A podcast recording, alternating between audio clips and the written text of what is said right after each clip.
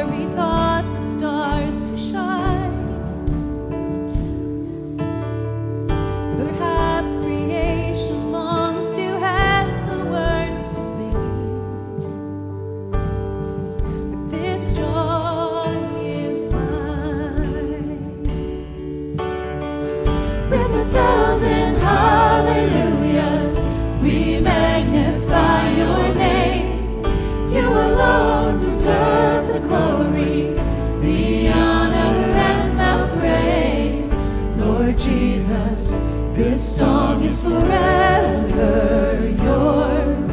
A thousand hallelujahs and a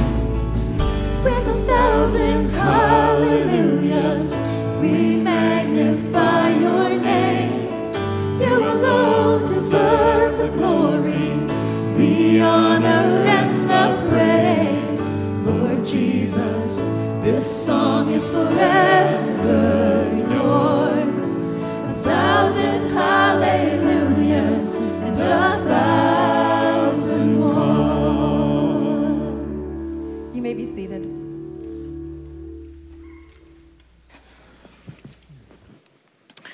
In a couple seconds here, I'll invite you to pray with me. But before I do, uh, I want to tell you about the style or the form of the prayer that we're using this morning. Uh, it's called the Acts Prayer. Some of you have heard of it before. Maybe you were taught it um, as a teenager or as a young adult. Um, I remember um, students in InterVarsity learning this prayer form. Um, Acts is an acronym that stands for adoration, confession, thanksgiving, and supplication, which is an old churchy word that means request for help. Uh, so, adoration, confession, thanksgiving, or supplication. And it's a way of just kind of moving through prayer uh, with our God. And so, as you pray with me this morning, I invite you to ponder the words and maybe even see if you can see the rhythm or the form in the words that are being prayed. Toward the end of the prayer, um, I will invite you into the Lord's Prayer, um, which will be up on the screen. But even if you're not looking, it's the one with the thys and the thines. So there we go. would, you, would you pray with me? Father, Son, and Holy Spirit, we adore you, O God. You created us for communion with yourself.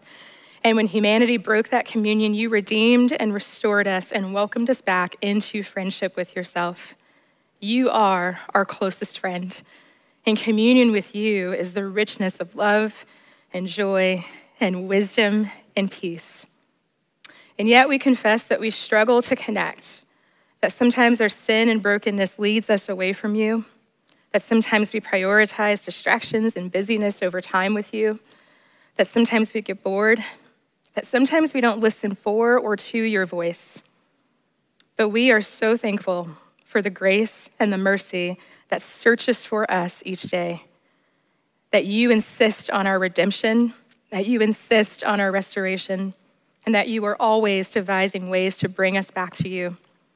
Help us, O oh Lord, to love you and others. Help us to find delight in communion with you and your people. Help us to seek you and to seek the welfare of others. Help us to know you and make you known and in the words that your Son taught us to pray Our Father, who art in heaven, hallowed be thy name. Thy kingdom come, thy will be done, on earth as it is in heaven. Give us this day our daily bread, and forgive us our trespasses, as we forgive those who trespass against us. And lead us not into temptation, but deliver us from evil. For thine is the kingdom the power, and the glory forever and ever. Amen.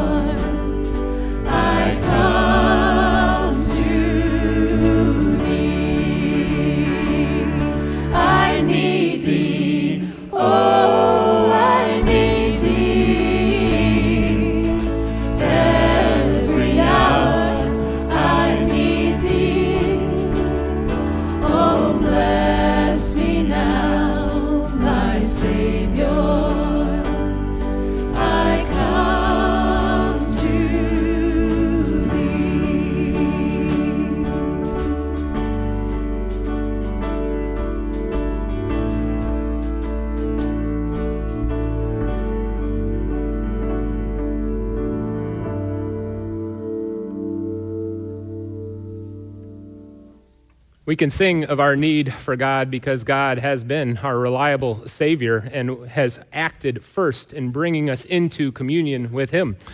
And one of the best places we can celebrate that is here at the baptismal font, where we will celebrate a baptism this morning.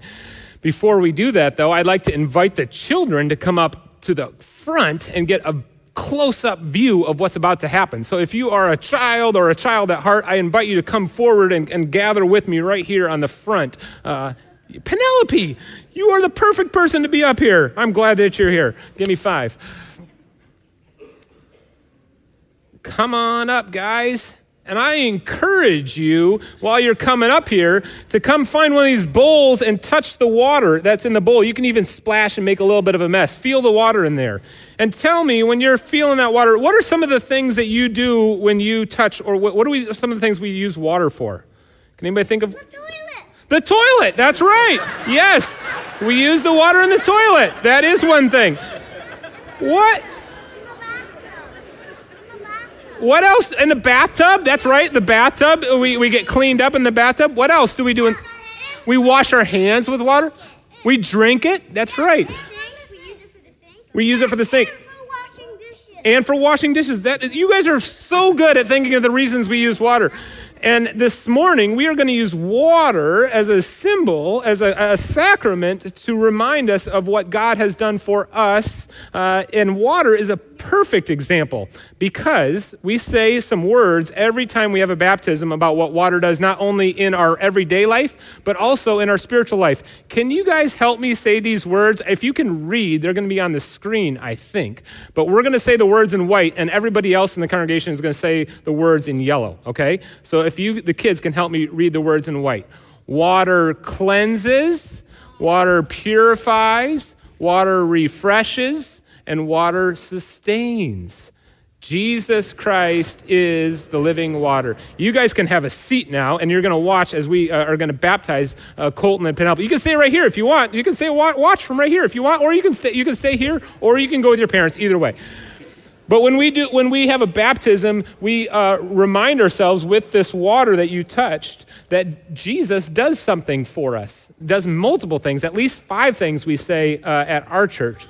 That Jesus washes and cleanses us, just like the bathtub that you guys mentioned, of our sins and makes us able to be in relationship with God. And so the second thing that baptism reminds us is that, that God has united us with Jesus Christ that we are one with him, that when God sees us, he actually sees not just us, but sees Jesus in us.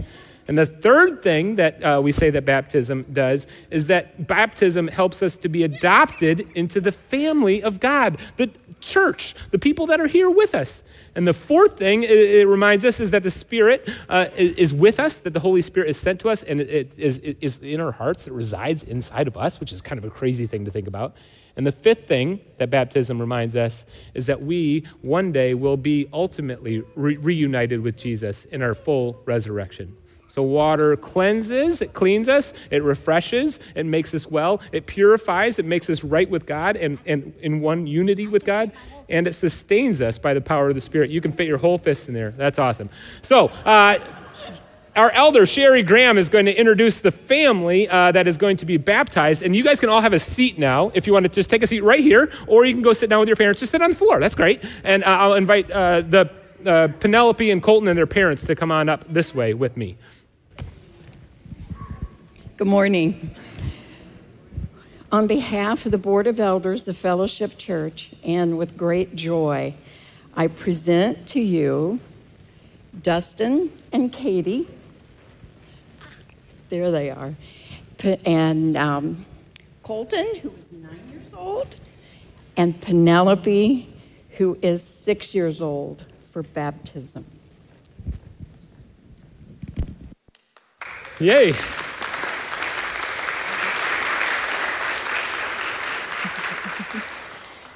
We are super excited to celebrate this moment with your family. Um, and as is custom when we celebrate baptism, uh, we recognize it as a covenant, as a sacrament, um, something that we uh, make commitments for, um, especially when little people are involved. Um, and so we're going to invite you to make some commitments as a family, and we're also going to invite the congregation eventually to make some commitments too. Uh, so the words will be up on the screen and also the response to just in case you, you forgot. So, uh, so first, uh, Dustin, Katie, Colton, and Penelope. Do you acknowledge today the love of God, a love that has gone before us, continually surrounds us, and cannot be taken from us? If you do, say, I do. Yeah. Um, and then, secondly, do you renounce sin and the power of evil in your life and in the world? If you do, say, I renounce them. Yeah. And thirdly, who is your Lord and Savior? Jesus Christ is my Lord and Savior if He's your Lord and Savior. awesome. Uh, and then lastly, do you promise in your hearts and in your homes to celebrate the truth of God's word, to seek salvation through Jesus Christ alone, to pray for one another, and do you promise to lift high the way of Jesus? in your words and your deeds through worship and in the nurture of the church. If you do, say, I do, and I ask God to help me. Awesome. And then, congregation, if you could please stand and join, join these folks here. Uh, so, there are words of promise on the screen. This is your commitment to God and also your commitment to this family, and particularly these little ones here. Uh, so, join me in the words in the screen in unison. As a covenant community called Fellowship Church, we promise to love, encourage, and support this family by teaching the gospel of God's love by being an example of Christian faith and character, and by giving the strong support of God's family and fellowship, prayer, and in service. Awesome. Thanks. You may have a seat. All right, Brother Colton, you're going to go first because you're big brother. Is that okay? But before we do that, we're going to turn and look because on the screen we have a verse that has been selected for you. It's from 1 Corinthians, your baptism verse, it says, Do you not know that you are the temple of God and that the Spirit of God dwells in you?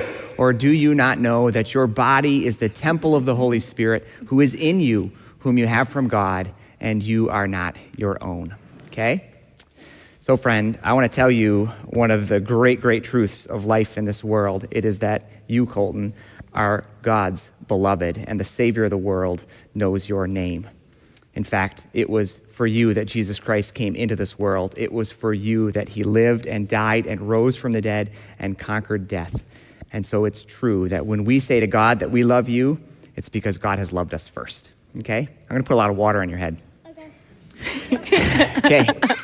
Colton, I baptize you in the name of the Father and of the Son and of the Holy Spirit. Got him, right?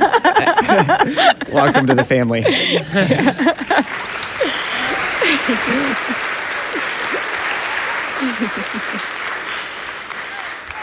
and Penelope, last but certainly not least. Um, Penelope, if you look at the screen, you will see the verse that your family selected for you. And it's from Deuteronomy 31 and 6. Be strong, be courageous, do not be afraid of them For the Lord your God will be with you, and he will neither fail you nor forsake you. And so, Penelope, as with your older brother, so also with you, you are God's beloved daughter. In fact, it is also for you that Christ came into the world. Is for you that Christ lived. Is for you that Christ died. Is for you that Christ conquered death. And even though you may not understand all of what that means right now, um, your God loves you so, so incredibly much. It is true what the scriptures say. We are able to love God and love other people because our God first loved us, which means he loved you. So, Penelope, I baptize you in the name of the Father, in the name of the Son, and in the name of the Holy Spirit. Amen. Welcome to the family.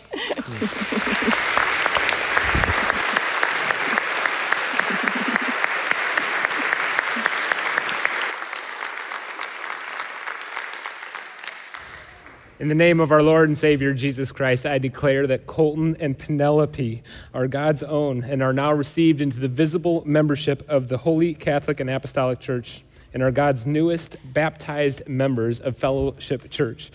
Let's join together once again in blessing them as they uh, head down.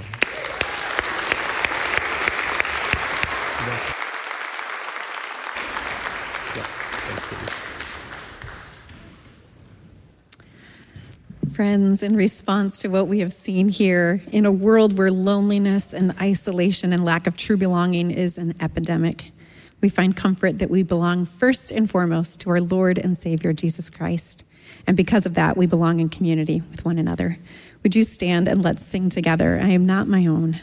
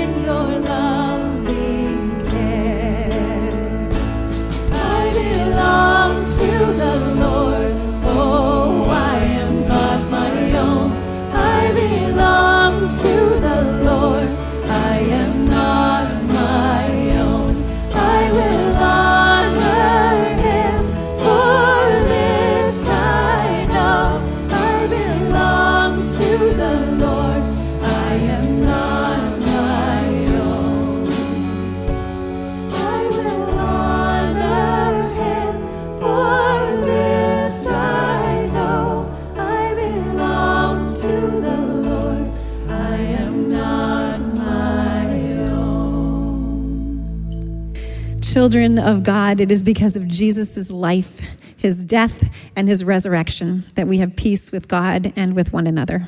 The peace of Christ be with you. As you are comfortable, I invite you to share a sign of that peace with your neighbor.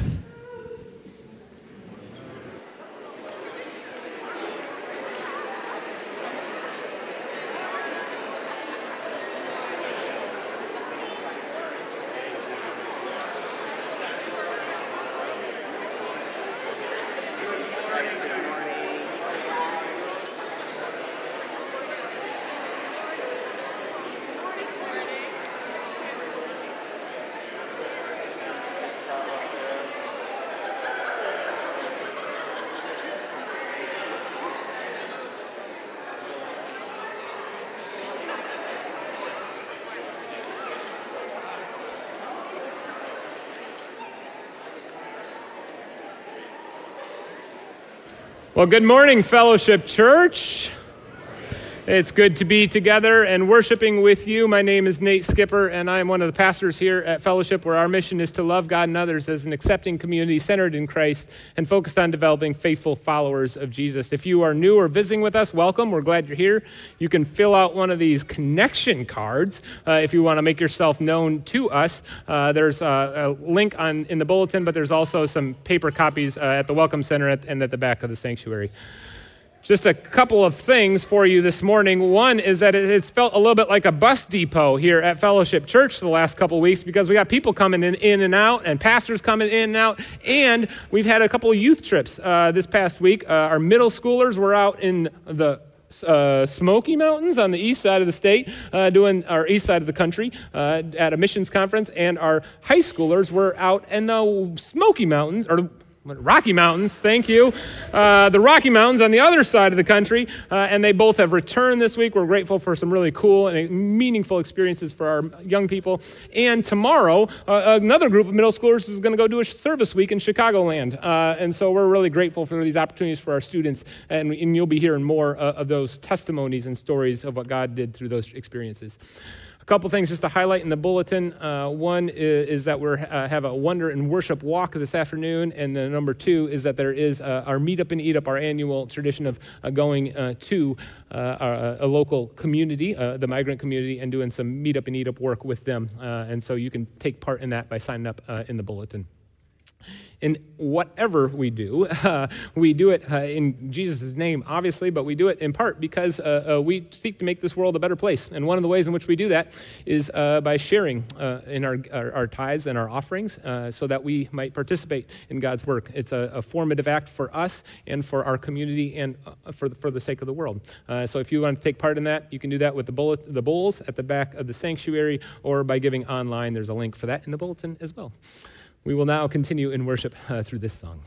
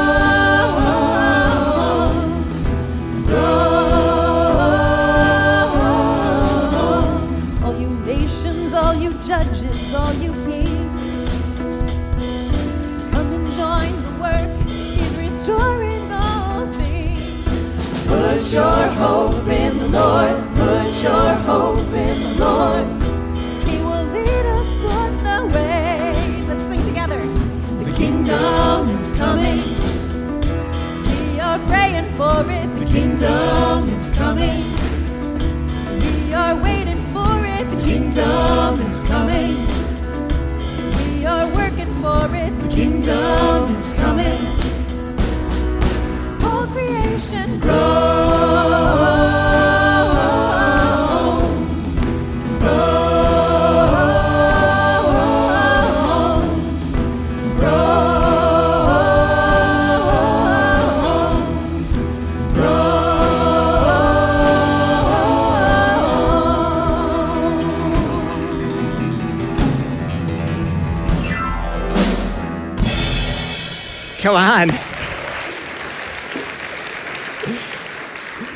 Thank you, band. That song is funky. Come on. And today's sermon is actually a little funky as well. It's an out of the box try, so I hope that you'll join me in it. You may have noticed in the bulletin that today's sermon is called the prayerometer or the prayer-o-meter. And that is my hope to explore with you this morning a few different modes of prayer or a few different answers to the question, why pray? But before we get there, I'll remind you, or if you're new with us this morning, we're in a series this summer called Letters from Home, whereby we're exploring the New Testament epistles. Uh, and this is the week in which we turn to 1st and 2nd Thessalonians. If you'd like an overview of that, uh, those two books, you can grab one of our New Testament postcards and even join in on the weekly reading ahead and take in the whole books uh, on your own. But today, rather than focusing on the whole, I want to pluck out just one word from those two books. And the word of the day today is pray. Pray. In Thessalonians, that word pray appears eight times, and even more particularly, it is in the books of Thessalonians or Thessalonians chapter 5, where we get the high challenge to us Christians to pray without ceasing. That wonderful little line appears near the end of chapter 5 of 1 Thessalonians, where it is a kind of crescendo, where Paul, who is typically the king of run on sentences, actually puts the fewest words in the most verses in the entire Bible. So I invite you to hear the word of the Lord from the book that we love, 1 Thessalonians chapter 5, verses 16 through 19, where it says, Rejoice always, pray without ceasing. Give thanks in all circumstances, for this is God's will for you in Christ Jesus. Do not quench the Spirit. Rejoice always, pray without ceasing, give thanks in all circumstances, for this is God's will for you in Christ Jesus. Do not quench the Holy Spirit. This is the word of the Lord. Thanks be to God. I think if you went out and asked almost anybody what are the most basics, the fundamentals of living the Christian life, you might hear them say something like this Go to church, read your Bible, and pray. And Thessalonians is the book that gives us that line most succinctly the invitation to pray without ceasing. Does anybody do that? Is that even possible? As I've noodled on this particular line this past week, I've had a lot of sympathy for how many of us Christians have guilt around our prayer life, where we often feel like we're not doing it often enough or well enough. And today is not that kind of a guilt ridden sermon. I want to instead consider with you the prayer life as an invitation into the good life. And hopefully, this will be more of an adventure for us to try to live out that very text. That brings us to the prayerometer, okay? We have an image of that up here on the screen for you. And on each notch of this prayerometer that I have, I'm going to suggest a song, a famous song that is intended to be a soul stirring and life giving kind of song for us. Maybe we don't have it in the back. Are we okay, Bob? He's working on it. I've got some songs I'm going to play for you country, rock, pop, and Christian, for lack of a better term. And you may not like all four of them, but I'm hoping you'll like at least one of them. Let's start at the top. The first and most natural mode of praying, the most primal, the most human reason that we might pray is the prayer of desperation, or you might also call it deep desire. Sometimes, and we maybe know this all too well, sometimes we pray because we really, really want to, or because we really need to, because it's the most natural thing to do in some particular situations of life. Prayer at that level is almost guttural for us. When we are terribly afraid, we pray. When athletes really, really want to win, they pray. When we need a cure but don't have one, we pray. When we're in deep, deep trouble and we know it, we pray. When we take a great big risk and really hope that it works out, we might also pray. This, I think, is a common human truth. If the times are tough enough, We'll take help from anywhere we can get it, won't we? Even an atheist will pray if they're desperate enough. Similarly, if we want something bad enough, we'll tell everybody about it, including even God, through prayer. Now, the downside of this kind of praying, this prayer of desperation, is that we can begin to treat God like a dispenser of goods and services, like a genie in a bottle. And of course, we know God wants us to pray. But I think it's good for us to admit that sometimes in our prayers of desperation, we begin to act almost as if we are God and God is our cosmic butler. On this point, I love the advice of an old friend named Craig. Craig is a self professed simple man who lives by the acronym KISS. Keep it simple, silly. About prayer, Craig says, I just tell God what I want. He already knows, anyways. And then I trust God to do what's best. It's not a bad way to approach prayer. I tell God what I want, and I trust God to do what's best. Perhaps the most crude example of this kind of prayer of desperation in our scriptures comes to us in Psalm 137. Maybe you know it. It's not famous, actually. It's the backstory is that God's people, the Israelites, have been taken into captivity by the Babylonians, and these Babylonians are treating them terribly. They are their captors.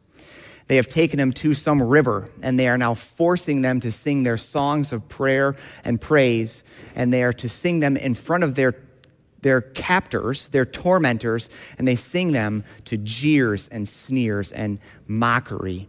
The end of that particular psalm, Psalm 137, is where the Israelites say of the Babylonians, Blessed are those who take your babies and dash them against the rocks. Ugh. If there's ever been a prayer of desperation, that one is probably it. Thanks be to God, God doesn't always answer our prayers, right? Think for a minute about some of the prayers you prayed, perhaps when you were a teenage girl or a high school boy, or even last week. Thanks be to God, God doesn't always answer our prayers. Thanks be to God, God is God, and I am not. Brings me to the first prayer song I want to introduce for you this morning. It's a raw cut of a Garth Brooks concert that's taking place at LSU, Louisiana State University, Tiger Stadium, 100,000 people strong, and they are singing together a song called Unanswered Prayer. Please do notice that the song is sung by the masses by all humanity because prayer is first and foremost human. Take a listen. She was the one I've been wanting for all time.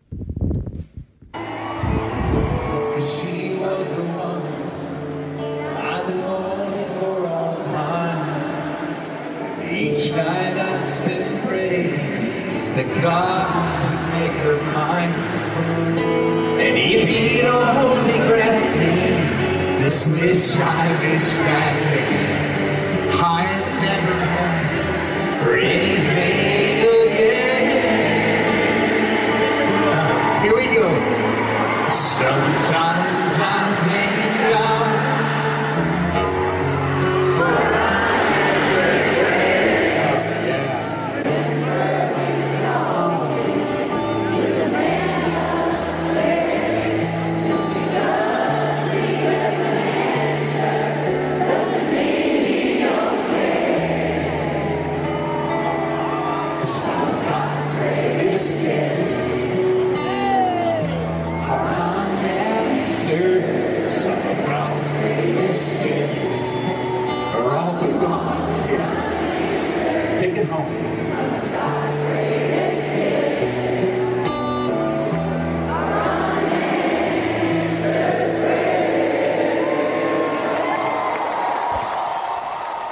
Even if you don't like country music, hopefully you can see it's pretty cool. That many people singing a song prayer. And I think the truth is that when we care deeply, we pray naturally. And God wants to hear our prayers. God wants to hear the cries of our hearts. You can pour out your guts to God, and God will sort it out. And we might find along the way sometimes that some of God's greatest gifts are unanswered prayers. That's desperation. The second level on the prayerometer that I want to suggest to you this morning, the second reason we might pray is the prayer of obedience or the prayer of discipline. You may notice that desperation will only get us so far if we're seeking to pray without ceasing. Unless your life is a total train wreck, we need something more than just desperation to get us praying. And this second level of prayer is where we learn to pray even when we don't feel like it. So you might set your alarm to wake up a little bit earlier in the morning before the day starts so that you can start it first with God in prayer. You might make it a habit to pray before every single meal. In our denomination, in the RCA, it's our polity, it's a rule. We have to pray before every meeting, and that's a good thing. You might even use technology nowadays. You could ask Siri or Alexa or Google to remind you at some time throughout the day to turn to God in prayer. At this level on the prayerometer, we're reminded of a deep truth.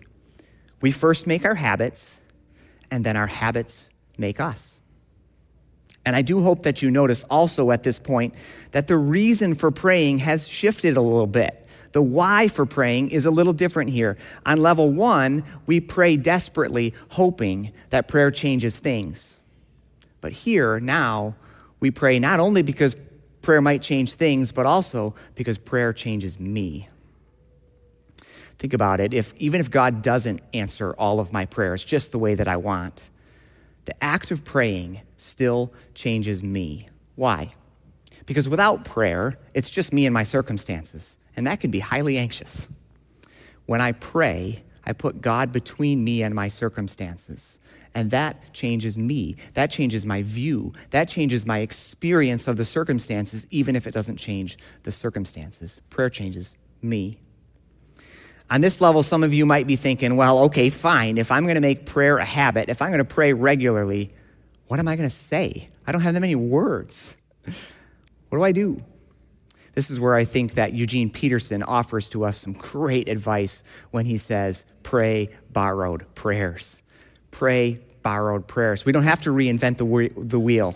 It's already been given to us. We have a full book of scriptures, and most especially 150 psalms right smack in the middle, which we are invi- invited to pray back to God. When we don't know what to say, we can certainly turn there. One of my favorite examples of doing this very thing is, is the, uh, the band U2 lead singer Bono.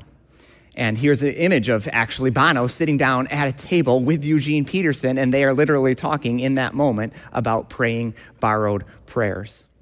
The second prayer song that I want to share with you today is from that very band. It is the U2 version of Psalm 40.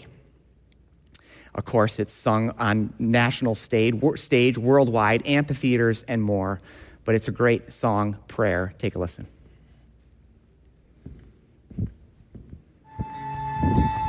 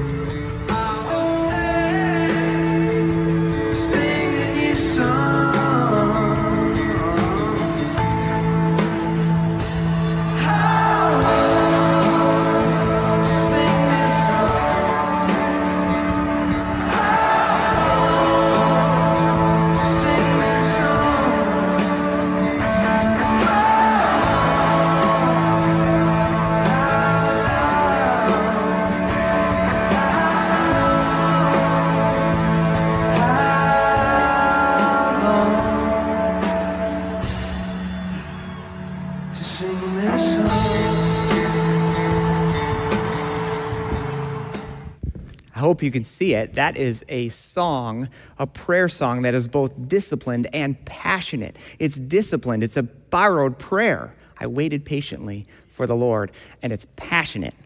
He's singing in front of, on the world stage saying, How long, oh God? Pretty cool.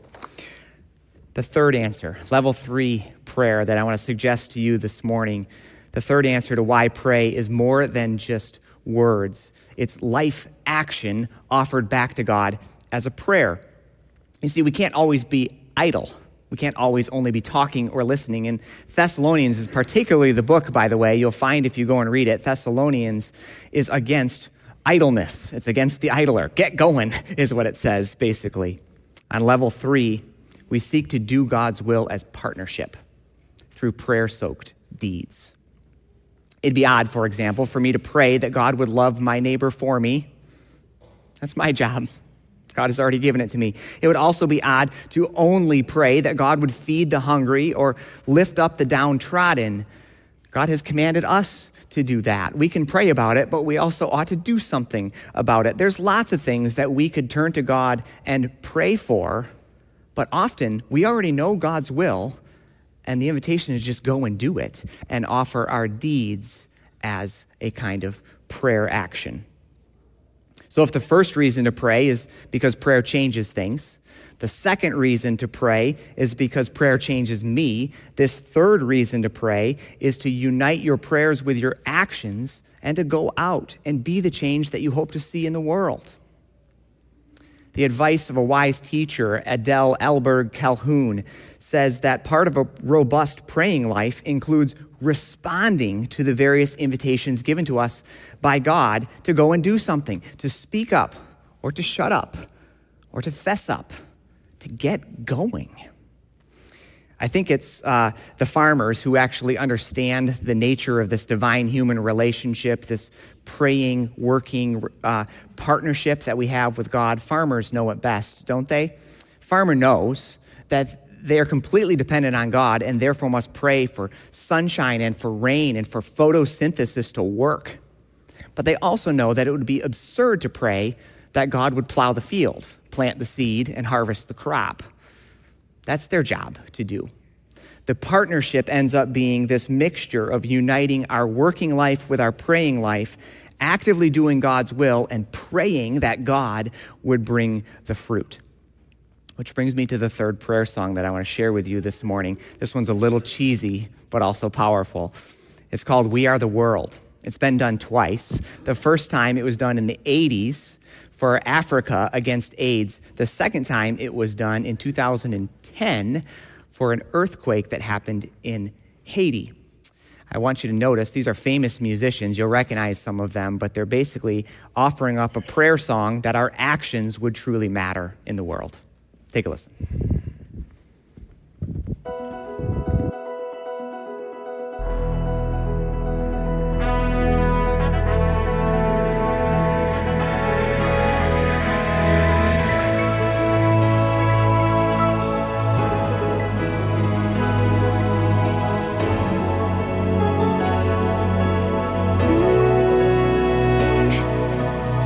Comes a time when we hit a certain call, when the world must come together as one.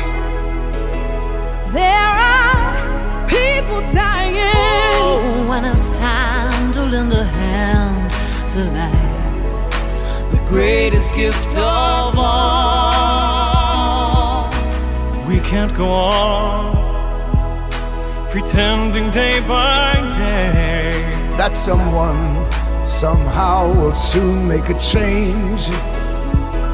We are all a part of God's great big family.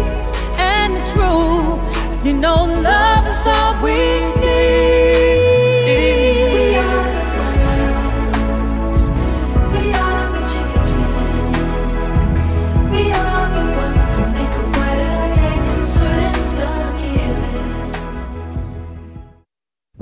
You get the idea. I mean, come on, it's Michael Jackson and Bieber and Tony Bennett right there, right? How fun. But importantly, we can turn our actions into prayers. and it matters in this world. Level four prayer that I want to suggest today. This is by all means not exhaustive. But the fourth reason to the question why pray is less about getting results and more about fellowship with God. It's to sit on God's lap and enjoy God's good company. Psalm 37, verse 4 says, Delight yourself in the Lord, and he will give you the desires of your heart. You'll notice it doesn't say, after God gives you everything you want, then you'll take delight in God. It says, Delight in God first, and you will be satisfied. Some folks call this final stage of prayer practicing the presence of God or even breath prayer. And I want to remind you, fascinatingly, in the Old Testament, we've talked about this before, but in Exodus chapter 3, when God is interacting with Moses, and Moses finally asks for God's name, and God gives it, God's name actually turns out to be the sound of our own breathing. It's four letters in Hebrew that you can see there up on the screen on the next slide. Yod, He, Vav, He. There we go. Yod, Vav, He. The sound of God's own name is the sound of our own breathing, which would suggest that as long as we are breathing, as long as we are alive, we are basically praying God's name. All of life ends up, therefore, being a prayer to God. And when we stop praying, we stop living. Pretty cool thing. Some of you are thinking, well, Ross, this feels like cheating. And I agree, because it seems that prayer needs to be conscious, doesn't it? Right? We should actually actively be choosing this very thing. And I think that that's true. We can't enjoy fellowship with God. We can't have a conver- conversational relationship with God if we're unconscious of the fellowship that is happening. And so the invitation of this fourth level of prayer is actually to be continually waking up to what already and always is so that life is a prayer and that all of life is centered in Christ. The last prayer song that I want to share with you this morning is about just that. It's about helping us realize that we are in Christ and Christ is all around us always. It's from Dwight Beale, a song called The Hymn of St. Patrick. Take a listen.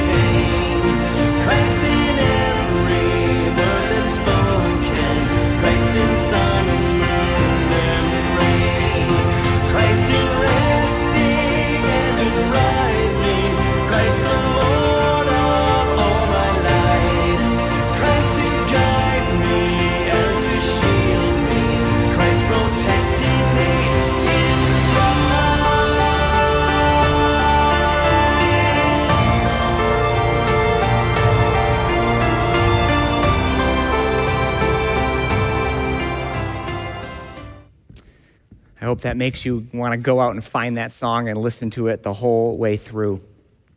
Let's just review a minute. Friends, can we pray in desperate times that prayer will change things?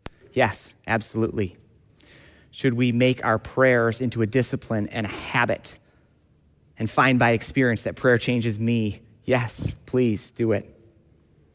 Can we go from this pla- place and turn our deeds into prayers, hoping to be the change that we want to see in the world? Yes, please do. And finally, can we pursue an ever increasing awareness of prayer as fellowship with God, the great, great joy of all of life? Yes, absolutely. As we do these things, I think we'll go and find that it is increasingly possible and all the more enjoyable to pray without ceasing, the great adventure of all of our lives. In the name of the Father, and of the Son, and of the Holy Spirit. Amen.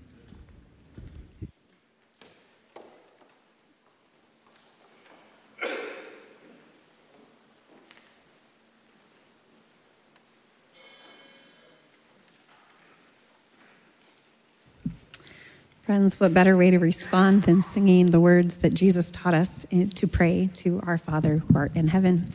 Uh, this one's without the these and the vines, but I invite you to stand. It's got a little bit of a funky vibe. I guess that's the theme of the morning. And if you learn best by reading music, we did provide some um, with the bulletin, so hopefully you snagged one of those. Um, and if you don't want to sing along, just clap along with us. That's another way to participate.